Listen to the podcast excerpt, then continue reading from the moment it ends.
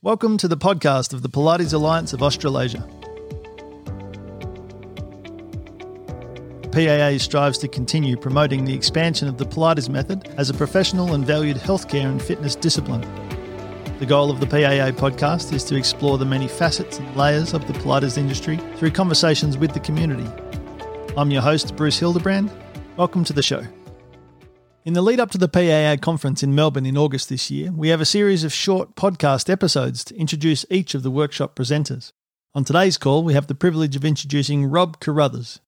Rob is the co founder of Movementality in Melbourne and holds a Bachelor of Physical Education, specialising in exercise and sport science and exercise prescription.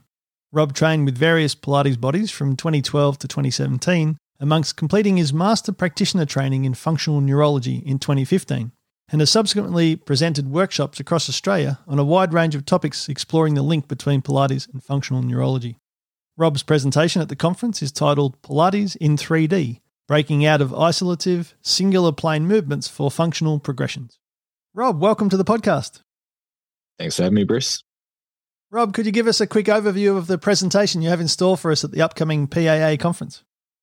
The overall theme is beautifully summed up in the title. I just want to get movement to be a bit more explorative. I've found that in my experience, often Pilates can be very two dimensional, very singular plane in how we often deliver exercises. And I think that definitely has its place. And I want to encourage the opportunity for people to explore past that once we're through that learning phase where people are still a bit unsure and can we load them up? Can we get them twisting, bending, moving all sorts of different ways, still within the basic Pilates context, but starting to explore them. The overall theme being about building robustness so that people are highly capable of doing whatever they want, as opposed to being able to only work in single plane movements where they feel completely safe and secure all the time.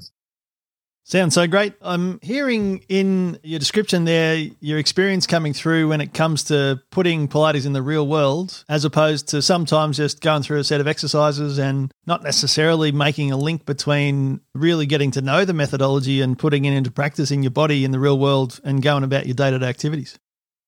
It's definitely something that I saw early days of my Pilates training, particularly the clinical stuff when I did it back in the UK it was all very two dimensional, single plane movement stuff. And that was because it was very heavily influenced by physiotherapy. Really great early stage when you've got people coming through with unstable injuries and lacking confidence, but that's not where they have to stay. And I do see that happening a fair bit where the practitioner might try a couple of times to nudge a client in the right direction and they rebut it pretty fast for whatever reason. And then all of a sudden it's just written off and they've got a dozen things that work really well for them and they're not really willing to move past that sure, you might leave that for a little while, but maybe come back to it, rebuild your confidence, uh, bring up their confidence as well, and then see where there's a bit of scope to gently progress them and give it six to 12 months. Who knows what they'll be capable of.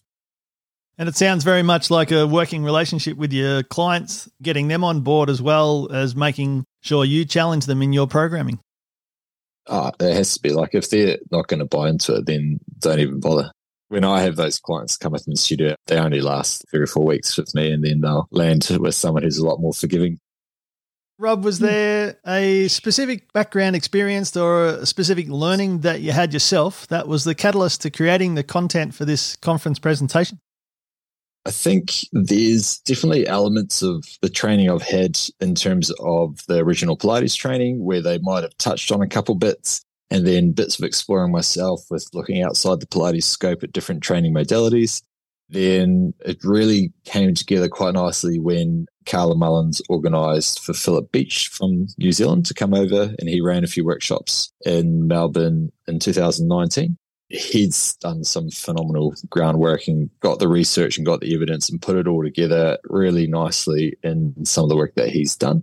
Not related to Pilates at all, but just bringing in good movement functional movement, fundamental movements. I think the Phillip Beach stuff tied it all quite nicely together, gave me a clear platform to work from, and then me exploring in the studio. It's come together a lot more into this broader workshop that I ran last year for the first time was really well received. So thought we'd bring it to the PAA. Your experience as a presenter, Rob, is remarkable to be able to bring to the PAA conference. Because the quality of presenters as we're making our way through this podcast series is abounding. And I think it's a really exciting time for delegates to sink their teeth into the schedule that is available at the PAA conference this year. Yeah, it looks awesome. So good to see so many Australian presenters coming through and delivering their work. I'm really looking forward to it. For your workshop, Rob, for those considering coming into that presentation at the conference, what will be the top couple of takeaway ideas and concepts from your session? I think having the confidence to try and move people in way more multi directional movements. It doesn't have to be complicated. I feel like I'm a reasonably simple minded guy. I don't like to make things super complex. So I don't want to dress it up in fancy words and catchphrases and whatnot. I'm just going to speak to what I find works really well for me in the studio and obviously bring in bits of feedback from clients and from other practitioners in our space. But it's just simple ways to really try and make people explore their own movement loaded with the support of the Pilates equipment to help build robustness, make people be confident to move in any which way they want. So great and so functional. And Rob, after coming along to your presentation, what will participants be able to immediately apply with their clients when they return back to work on a Monday after the conference?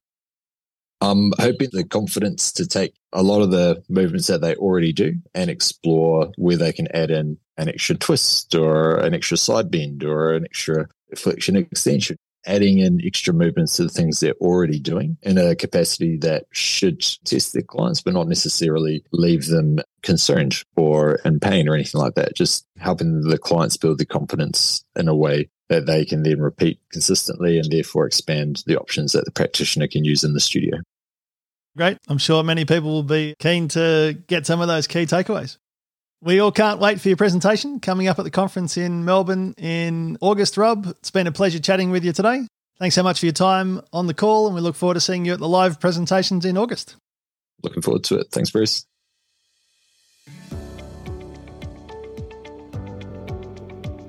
There is a membership category for every Pilates enthusiast, where the Alliance provides a wide range of information, resources, and support for everything you want to know more of with Pilates. Help us expand the message of the PAA by sharing with your network of friends and colleagues today so that the Pilates community can continue to be a vibrant and inspiring network for everyone's benefit. You can become a member today by visiting the links in the show notes. For existing members, join us on the PAA Member Forum Facebook page where you'll find an ongoing supply of resources and conversations to continue supporting you and your participation and involvement in the many levels of Pilates here in Australia. Pilates Alliance Australasia only exists because of the contributions of the Pilates community. If there's a topic or a conversation you would love to share on the podcast, then we'd love to hear from you. Thanks for tuning in to this episode of the Pilates Alliance podcast. Please leave your comments on the Pilates Alliance Members Forum Facebook page. And remember, for anyone who is yet to become a member, we'd love to have you put your voice forward for the benefit of progressing Pilates here in Australia.